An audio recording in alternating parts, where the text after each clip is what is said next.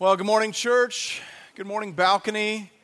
And uh, good morning, Coldwater. Good to have you with us. And Coldwater, I'm to uh, make a special reminder to you uh, that we would sure love to have you with us at our um, informal members meeting tomorrow night at 7 p.m. So it'd be great to see you there. All right, well, if you have your Bible with you, I'd love for you to open it now uh, to John chapter 20, verses 19 to 23. John 19 or John 20, sorry, 19 to 23. That's on page 906. I mentioned last week that just in the providence of God, we had two weeks uh, to kind of do this sort of vision casting, forward looking uh, piece because uh, we had a, a, guest speaker who wasn't going to be with us. We had originally planned for one week of this, uh, but we had the two before we get into our Advent series. And then in January, uh, we're going to spend a big block of time uh, talking about biblical anthropology uh, which is a boring title for a very important topic. Uh, maybe we'll come up with something better. But uh, in January, we're going to start talking about what does it mean to be a human being. Uh, it was interesting. I stumbled. I've seen this quote before, but I stumbled across it just uh, just yesterday doing some reading. Uh, John Calvin, in the introduction to the Institute, says that all our wisdom as Christians comes down to two things: knowing who God is and knowing who we are. And sometimes I think we spend all of our time talking about the first and none of our time talking about the, the latter. And, and all of a sudden, in our culture, it's, it's that, that that is under assault. What does it mean to be a human being? What does it mean to be an embodied creature? Uh, what does it mean to be male and female in the image and likeness of God. So we'll get into that in, in January. And as I said, in, in December, we'll have uh, our Advent and Christmas focus as we look at who Jesus is, the Jesus that we celebrate at Christmas. But we have this little gap after our Acts series and before we get into all of that. And so I thought it would be very helpful. Uh, for us to look at uh, two of the Great Commission passages. I mentioned last week there are four, uh, actually, in, in the New Testament. And uh, we had already looked in the series at two of them, and so I thought, why not look at these other two? Last week we looked at uh, Luke 24, 44 to 49. That's actually the third of the fourth Great Commission uh, passages, chronologically speaking. That one takes place just hours before the ascension. And today uh, I want to look at actually the first of those, chronologically speaking, in John 20. This one takes place on Easter Sunday night. So, this is the night of the day on which Jesus rose from the dead. And the disciples are still trying to figure things out. Uh, in fact, as this story begins, they're hiding behind locked doors for fear of the Jews. And they're just starting to connect the dots. They're just starting to remember. You know, Jesus said a lot of things about how he would suffer and be rejected and die and rise again. Maybe he wasn't speaking metaphorically, maybe he was speaking literally. Maybe this was all part of the plan. And, and so they're, they're just connecting these dots when all of a sudden Jesus passes through the walls, appears in their midst, and begins to speak. So hear now the word of the Lord, John 20, 19 to 23.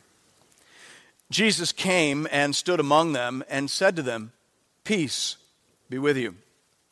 When he had said this, he showed them his hands and his side. Then the disciples were glad when they saw the Lord. Jesus said to them again, Peace be with you. As the Father has sent me, even so I am sending you. And when he had said this, he breathed on them and said to them, Receive the Holy Spirit. If you forgive the sins of any, they are forgiven. If you withhold forgiveness from any, it is withheld.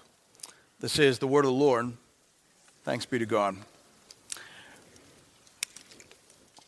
I mentioned last week that uh, the reason we're doing these out of order is because last week was our anniversary Sunday, and I thought it would be rude to uh, confuse and offend you on anniversary Sunday. But uh, there is the possibility of you being confused and offended today because of the four great commission passages, this is the one that is a little bit confusing and potentially controversial.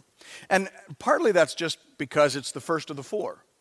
And so Jesus unpacked all of this over the subsequent 40 days that he was with the disciples. He would have elaborated, he would have repeated, he would have clarified like any good teacher will do. But here he is speaking in broad brush and vivid symbol. Remember, they're scared. They're hiding. They're trying to figure things out. And so Jesus is trying to help them understand and embrace this new reality. In this important transitional passage, he offers the disciples four things. Number one, a peace grounded in forgiveness. Number two, a mission patterned on his own example. Number three, a power connected to the new creation. And number four, an authority rooted in the gospel. We'll start where Jesus starts with a peace grounded in forgiveness. Look again at verses 19 to 20. On the evening of that day, on that day, the day that Jesus rose from the dead, the first day of the week. So this is Easter Sunday evening. The doors being locked where the disciples were for fear of the Jews. Jesus came and stood among them and said to them, Peace be with you. When he had said this, he showed them his hands and his side. Then the disciples were glad when they saw the Lord. So there's a lot of change that ha- happens in those couple of verses. At the start of verse 19, the disciples are scared. Uh, they're hiding behind locked doors for fear of the Jews. They're scared, and they're also feeling guilty because they realize that they've all let down the Lord. Can, can you imagine uh, realizing in that moment, and, and particularly when you start hearing rumors, the ladies say that they've seen Jesus, he's risen from the dead, and all of a sudden you realize, I blew it. I, I, I abandoned Jesus, and not only does he know that in heaven, he knows that now on the earth because he's risen from the dead. And he's coming here, apparently. Uh, Jesus said to the women, Tell the disciples, right? I'm going to appear to them too. They were supposed to hear that as an encouragement. I wonder if they did. It's like when you know you failed a test and teacher says, Well, I'd like to meet with you tomorrow. That's not super encouraging, uh, whether you meant it to be or not. And, and so they're, they're all feeling the weight of that. They all made these loud protestations Jesus, we're going to be with you. Jesus, even if everyone falls away, I will be there. And then, of course, when bad things happen, they all fell away, and Jesus was left alone. And so they're feeling that. They're feeling their weakness and humanity. They're very aware of their sin and betrayal. And then at the end of verse 19, it says that the disciples were very glad. So what happened? How did they go from guilty and scared to grateful and glad? And of course, the answer is that they saw the wounds of Jesus and they heard from him words of peace. Colin Kruse says here the disciples, and especially Peter, who had denied him three times, would have felt deeply ashamed that they had abandoned Jesus in his hour of need. When Jesus appeared to them behind locked doors, his greeting of peace be with you showed he was not holding their failures against them. Rather, he was offering a restored relationship. All lasting peace begins right there. All lasting peace begins with understanding that God is not holding our sins and failures against us, that somehow they've been washed away. Somehow the slate has been wiped clean through the body and blood of Jesus. All lasting peace begins right there. Do you understand that? Do you understand who he was, what he did, and what he purchased? Because the disciples are just starting to get that now, just like Jesus said they would. He prophesied this peace before he gave them this peace. In John 14, 27 to 29, he said, Peace I leave with you, my peace I give to you. Not as the world gives, do I give to you. Let not your hearts be troubled, neither, neither let them be afraid. You heard me say to you, I'm going away and I will come to you. If you loved me, you would have rejoiced because I am going to the Father, for the Father is greater than I. And now I have told you before it takes place, so that when it does take place, you may believe. Jesus says, I, I told you about this peace. I told you that I would go away and that I would come back. And, and I told you ahead of time so that when that happened, you would believe. And now the disciples do believe, and believing that they receive, and receiving that they are glad. They understood in that moment when they saw the wounds of Jesus, when they heard him speaking peace, they understood that they are forgiven, that they have been reconciled to God, that they are forever friends with Jesus, and there is peace and life beyond the grave. When you understand those four things, that, that you're forgiven, that you could be reconciled to your Creator, that you are forever friends with Jesus, and that there's peace and life beyond the grave, when you understand those things, it changes everything. When you believe those things in your heart, when you receive those things from His hand, then, then you have a, a lasting peace in the here and now. A peace not as the world gives, a peace that passes understanding, a peace that only comes from Jesus. And when you have that peace, then you're ready to be sent out on mission. Can I just stop and ask you? Do you have that peace? We live in, in what is undoubtedly the most anxious generation of all time. Uh, there's a book coming out by a fellow named Jonathan Haidt. Uh, maybe you have read some stuff by Jonathan Haidt before. He wrote the book, uh, The Coddling of the American Mind, which uh, was a huge bestseller. Uh, he also wrote the book, The Righteous Mind. He's not a Christian. Uh, he's, he's actually, I was listening to an interview with him with Russell Moore, who's a Christian and who has a podcast where he interviews authors, and it was very, very interesting uh, because he speaks very highly of the benefit of faith communities uh, for human development and for child development. Uh, and he even went on to say, I, I belong to a synagogue. I'm an atheist, but I belong to a synagogue. I think it's important uh, for children to be connected to faith communities so that they can access communal wisdom, et cetera, et cetera, et cetera. It's just funny. He's basically saying, Yeah, I don't believe in Jesus. I don't believe in God. Uh, you know, and, he, and, he's ethnically Jewish, so he goes to synagogue. I, I thought that was interesting. He's, he's definitely not a believer, is my point. But he has observed what I think probably all of us, most of us certainly have observed over the last 10 to 20 years, and that is that children today are more anxious, less stable, and secure than at any point in living memory. And he's writing about that. Why is that? Why is it that anxiety is off the, off the charts? There are a number of people in our community. There's at least one that I know of sitting in this room today who literally, you could make a living now just talking to young people ab- about anxiety. It's, it's become a, a, a mental health crisis out there, and anxiety is a huge part of that. The kids are not okay. They are worried that the, that the world is, is going to end because of some kind of climate disaster. They're worried that they're never going to be able to buy a house because of skyrocketing interest rates and property values.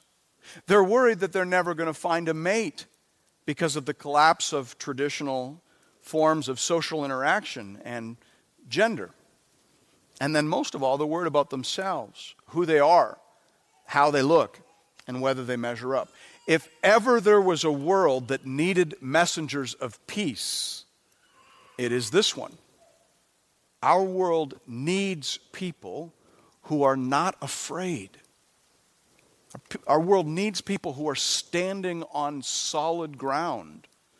Our world needs people who know what is true, who know what really matters, who know what doesn't matter, and who know what is coming. Our world needs people who know Jesus because Jesus is the only one who can give us true and lasting peace. Not a peace like the world gives, that is temporary, that is fading, that is fake, but a peace that passes understanding. Real peace, solid peace, a peace that literally comes from another world. If you have that peace, then you should be glad. And if you have that peace, then you should be willing to go and share that peace with other people. And that's the next thing we see in the story. Jesus gives them a peace grounded in forgiveness. And then he sends them out on a mission patterned on his own example. Look again at verse 21. Jesus said to them again, Peace be with you. As the Father has sent me, even so I am sending you. What does that mean exactly? Are we supposed to do everything that Jesus did?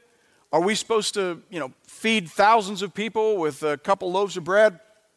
Are we supposed to walk on water?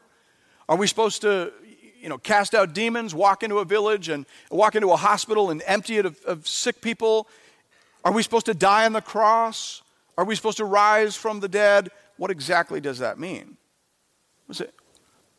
Now, I mean, some, some of that stuff we do in a, in a symbolic sense, some of that we do in a collective sense. But I mean, some of that stuff, it, clearly, we are not supposed to be doing or trying to do.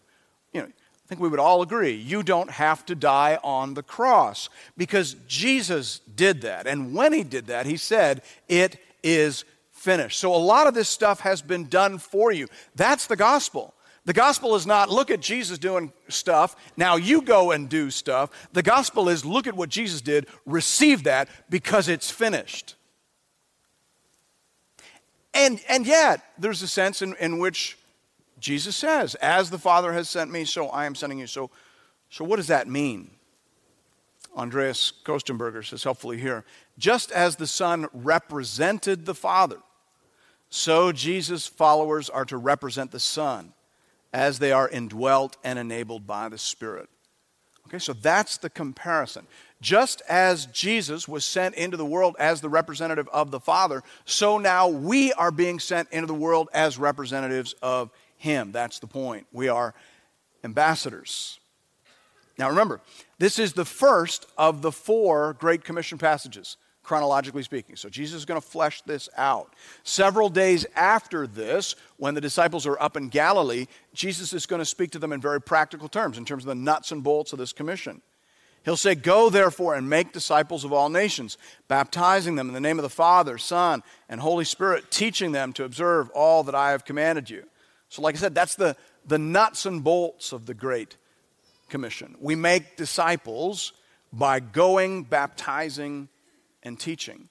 But here, before we get into any of that, Jesus is reminding the disciples that wherever they go and whatever they do, they're representing Jesus.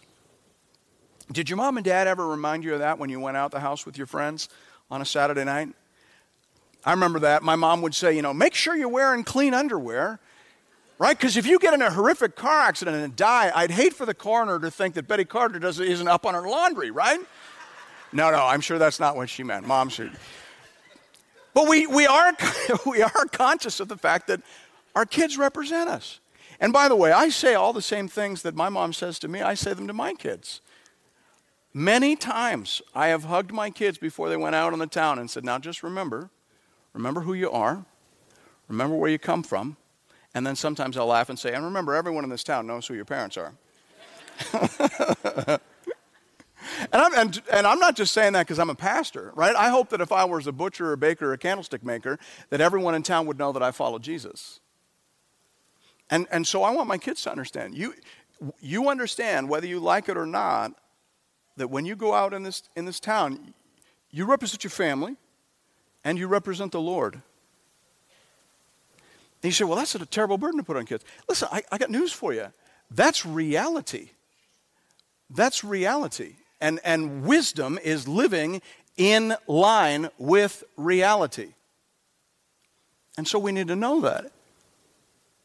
We need, we need to understand that for many people, for many young people, we're the only Bible they will ever read. And so they will make decisions about whether or not they're going to follow Jesus based on what they see of Jesus in us. Is that a huge responsibility? Yes, it is. It's part of what it means to be a Christian. The Apostle Paul says that this is actually one of the main reasons why God rejected the old covenant community. He said, For as it is written, the name of God is blasphemed among the Gentiles because of you. This is one of the major reasons why the old covenant house had to be ground down to one pure and perfect stone, because they were not representing God effectively or appropriately among the nations. And so a new representative was chosen Jesus. He is the image of the invisible God. As Jesus himself said, Whoever has seen me has seen the Father. So Jesus represented God perfectly. He said what he was told to say, he did what he was told to do. That was the claim that he made again and again and again in John's gospel. He said to the disciples in places like John 5 19, Truly, truly, I say to you, the Son can do nothing of his own accord, but only what he sees the Father doing. For whatever the Father does, that the Son does likewise. In John 12 49, he said, I've not spoken on my own authority, but the Father who sent me has himself given me a commandment what to say and what to speak. So when Jesus was sent out, he did what he was told to do and he said what he was told to say. He was constrained in his speech and conscious of his demeanor at all times. That's what it means to be an ambassador. It is a tremendous responsibility to bear the name of Christ among the nations. It is a terrific and terrible honor to be known as a Christian in this community. To, to literally be a little Christ. Did you know that that's what the word Christian means? The etymology of the word Christian literally means little Christs. It's a tremendous honor. It's a tremendous responsibility to bear that name in this community. Are you aware of that? Do you understand today that when you pass through those outside doors, you will go out as living representatives of Jesus Christ? You'll go out as an ambassador.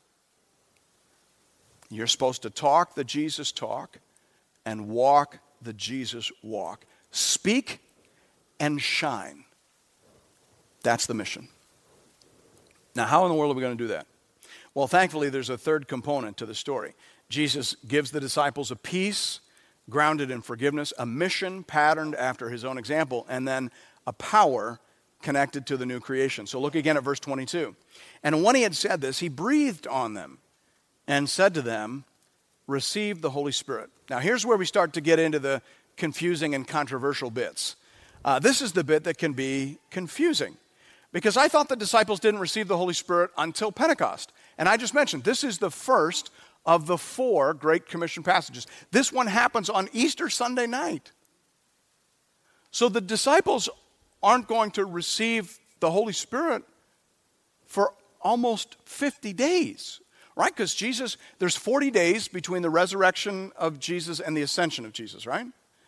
And then there's 10 days after the ascension before the gift of the Holy Spirit. And, and so we wonder what in the world is, is being talked about here? Are, are, we to, are we to understand that there were sort of a pri- there was a private Pentecost before the public Pentecost? Uh, did, the, did the Spirit fall on the disciples twice? What in the world is happening here? D.A. Carson is helpful. He says the episode in chapter 20, verse 22, which most will agree is in some sense symbolic, is best understood as symbolic of the endowment that is still to come. All right? So look at what actually is said in this passage and notice what isn't said. It doesn't say in this passage that they received the Holy Spirit. All you have is Jesus coming into a room, taking a deep breath, and saying, Receive the Holy Spirit. Meaning you have Jesus inviting the disciples to be filled with the Holy Spirit. It doesn't say that they yet were. And in fact, more than a month later, chronologically speaking, in this storyline, Jesus will say to the disciples, Stay in the city until you are clothed with power from on high. So a month later, the coming of the Holy Spirit is still being spoken of as a future event. So clearly, here, this is symbolic. He breathes on them and invites them to receive the Holy Spirit. So, this is a prophetic action, this is a symbolic action but now, as readers, we want to know symbolic of what? And the first text that comes to mind, of course, is Genesis 2 7, which says, Then the Lord God formed the man of dust from the ground and breathed into his nostrils the breath of life, and the man became a living creature. Isn't that interesting? Uh, you've, you've heard me say this before, I'm sure. Genesis 1 and Genesis 2 are telling the same story. It's, it's a Hebrew storytelling device called recapitulation. So they tell the story twice from different magnifications. So in the first chapter of Genesis, you get the story of the creation of the entire cosmos. You get light and stars and everything. It's very wonderful. And then in Genesis 2, you, you zoom in and you get a drawn out, extended director's cut version of the story of the creation of the human beings. And here you, you, you, discover all of a sudden that it wasn't that Jesus just spoke into the air, yeah, let's have a man and a woman. No, you find out actually it was a very tactile process. That, that, that he stirred from the dirt, as it were. That he, he made from the earth a vessel. And then the critical point in the story is when he breathed into that vessel the breath of God. And it's the breath of God that raised the man and the woman above the level of the animals and made them image and likeness. So the breath of God is a game changer. It moves us from being animals to being human beings. You ever wonder why, like, why there aren't a lot of s- symphonies written by chimpanzees? I do. Uh, because in my biology class in, in high school, they told me that a chimpanzee and a human being share, I think it's 96% the same DNA. So we're very similar. And yet, like I said, not a lot of good symphonies written by chimpanzees. Now, I don't know how impactful that is because actually it turns out we share 87% of our DNA with a pineapple. So I don't even know why they tell you that in high school or why I share it with you. The point is, the breath of God is a game changer. Now, there are a couple of other passages that I, I think would surely lie in the minds of these disciples when they are observing Jesus making this prophetic show, this symbolic demonstration. But one of those, surely, top of mind, would have been Ezekiel 37. Pastor Rob actually referenced it this morning, whether under the guidance of the Holy Spirit or whether having read uh, this morning's message, I'm not sure. We talked about Ezekiel 37 a couple of weeks ago because Paul, the Apostle Paul, refers to it in his speech before King Agrippa in Acts 26. He says that he's on trial because he believes in the hope of the Jews. And then he defines the hope of the Jews fundamentally in terms of resurrection, referring to Ezekiel 37. In Ezekiel 37, the prophet is taken out and he's shown a valley filled with dry bones. The dry bones represent the nation of Israel. They are dead, right? Keep in mind, Ezekiel was a prophet in exile. Ezekiel had this vision in Babylon, meaning it's like having a vision while you've been buried alive which is one of the image, images used for the Babylonian exile. That in essence, God is going to bury his people alive, bury them in Babylon. But in the grave, right, with the door closed and dirt on top, there's this vision vision about dry bones. And again, the dry bones represent the dead nation of Israel. God asks the prophet if dry bones can be brought back to life. The prophet says, O Lord God, you know. Then the Lord speaks to the bones and says, Behold, I will cause breath to enter you, and you shall live. He tells the prophet, Ezekiel, to prophesy to the bones, saying, Come from the four winds, O breath, breathe on these slain, that they may live. And so he does. The prophet speaks to the breath. The breath falls on the bones, and the bones come back to life. So, what do you think it meant to these Bible reading Jewish boys when Jesus steps into the room and goes, receive the Holy Spirit. I'm pretty sure they heard that as a promise of resurrection and new creation life. I don't think there's any other way they could have heard that. In fact, this seems to be the entire point of John's gospel. John's gospel takes us on a journey from creation to new creation. How does John's gospel begin? In the beginning. There's your creation, right? In the beginning was the Word, and the Word was with God, and the Word was God. So John, he's like the, you know, sometimes the preacher gives you the outline of the sermon before he preaches the sermon, right? It's because we know some of you need like little posts to pass through and little boxes to tick in order to put track. And so John is the same way. John just gives you the punchline at the start of the story. Jesus is God. So who breathes on the disciples in John 20? God. John tells you that in the first verse of his gospel. In the beginning was the Word, and the Word was with God, and the Word was God. And he'll tell us later the Word became flesh and dwelt among us. That's Jesus. Okay, so Jesus, God, He was in the beginning with God. All things were made through Him, and without Him was not anything made that was made. In Him was life, and the life was the light of men. So that's where John begins. And that's why Jesus came. He came to give us life, He came to bring us back to life, He came to work new creation. He came to make animals, people who had fallen down, down, down, down into an almost unrecognizable state. He came to give them resurrection and new creation life. To do that, he had to live a perfect life. He had to die a sacrificial death. He had to descend to the dead. He had to defeat death and hell. On the third day, he had to rise again. He had to ascend to the Father's right hand, and he had to pour out the breath of his Spirit on all believing flesh. When Jesus invites the disciples to receive the Holy Spirit, he is inviting them to receive the power of new creation life.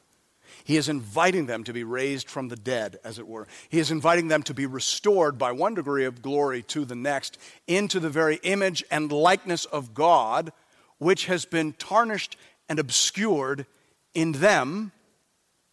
For this comes from the Lord, who is the Spirit. That's what the Spirit is for. That's why the Spirit was promised. And in the life of every truly born again believer, that is what the Spirit does. Praise the Lord. So Jesus gives to the disciples a peace grounded in forgiveness, a mission patterned on his own example, a power connected to the new creation, and then finally, an authority rooted in the gospel. So the last part was the part that's a little bit confusing because it almost suggests that there were two Pentecosts. You have to understand symbolic action and then, you know, more than a month later, fulfillment. Okay. All right, but here is the part that's potentially controversial. Look again at verse 23. Jesus says, If you forgive the sins of any, they are forgiven them. If you withhold forgiveness from any, it is withheld. Okay, that's in the Bible. We can pause, you can read it again if you like. There it is. What exactly does that mean? Last week, Jesus said very clearly, You are witnesses.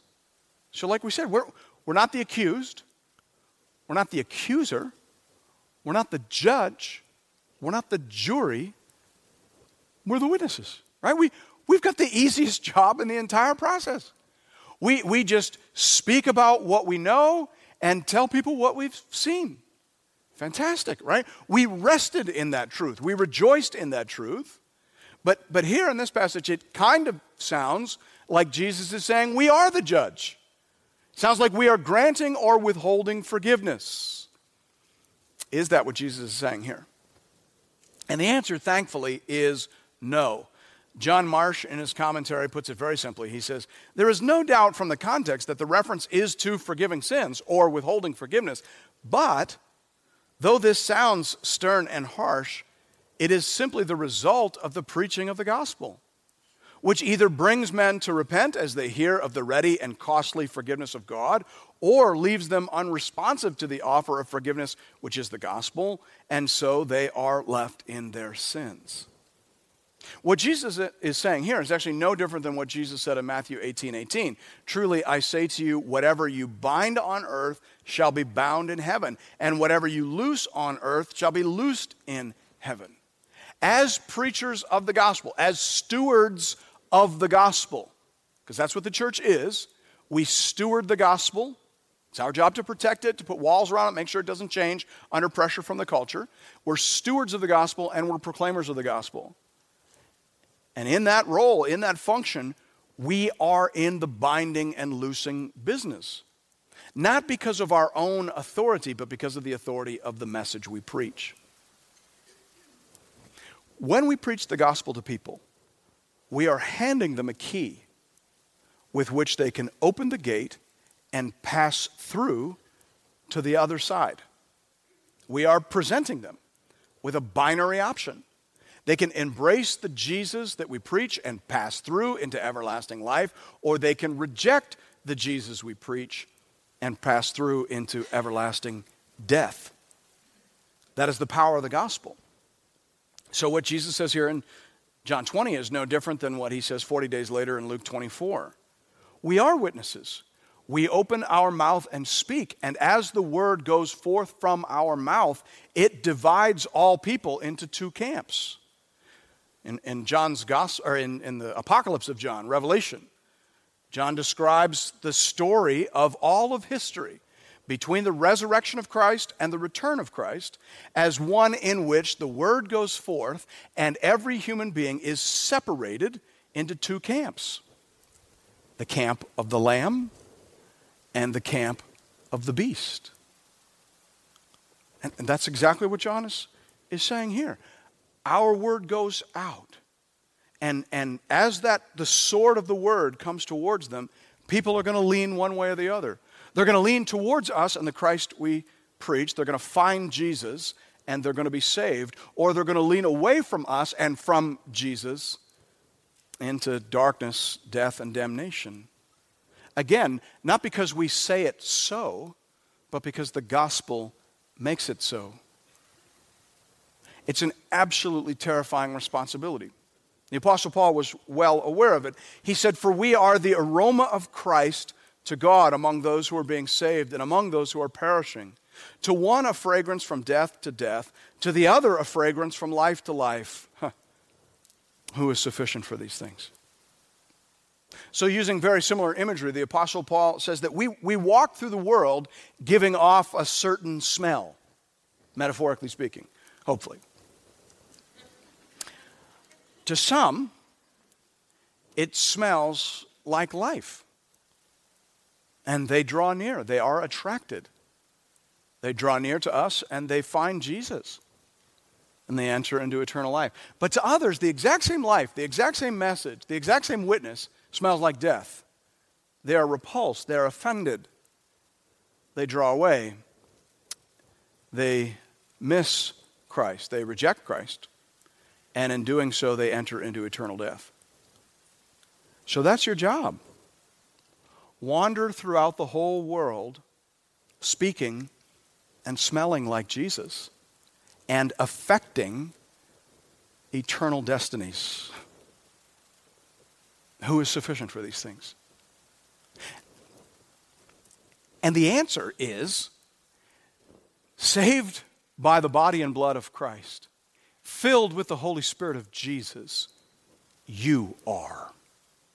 That's the answer that, that is expected by that question. It's not like Paul is saying, wow, who's sufficient for these things? As if, like, oh, you know, go home, you know, put that down as aspirational, but nobody's going to actually do. Like, he doesn't say that to give us all an out clause. See, that's the thing. The apostles believed that if we are saved by Christ and if we are filled by the Holy Spirit, then we can do this. Maybe not perfectly at first, probably not perfectly ever until Jesus returns, but we can do this. God equips those he calls. God gives you commands that are impossible so that you'll pray to receive grace to fulfill them. All the commands of God are impossible. And yet his grace is sufficient even for our weaknesses.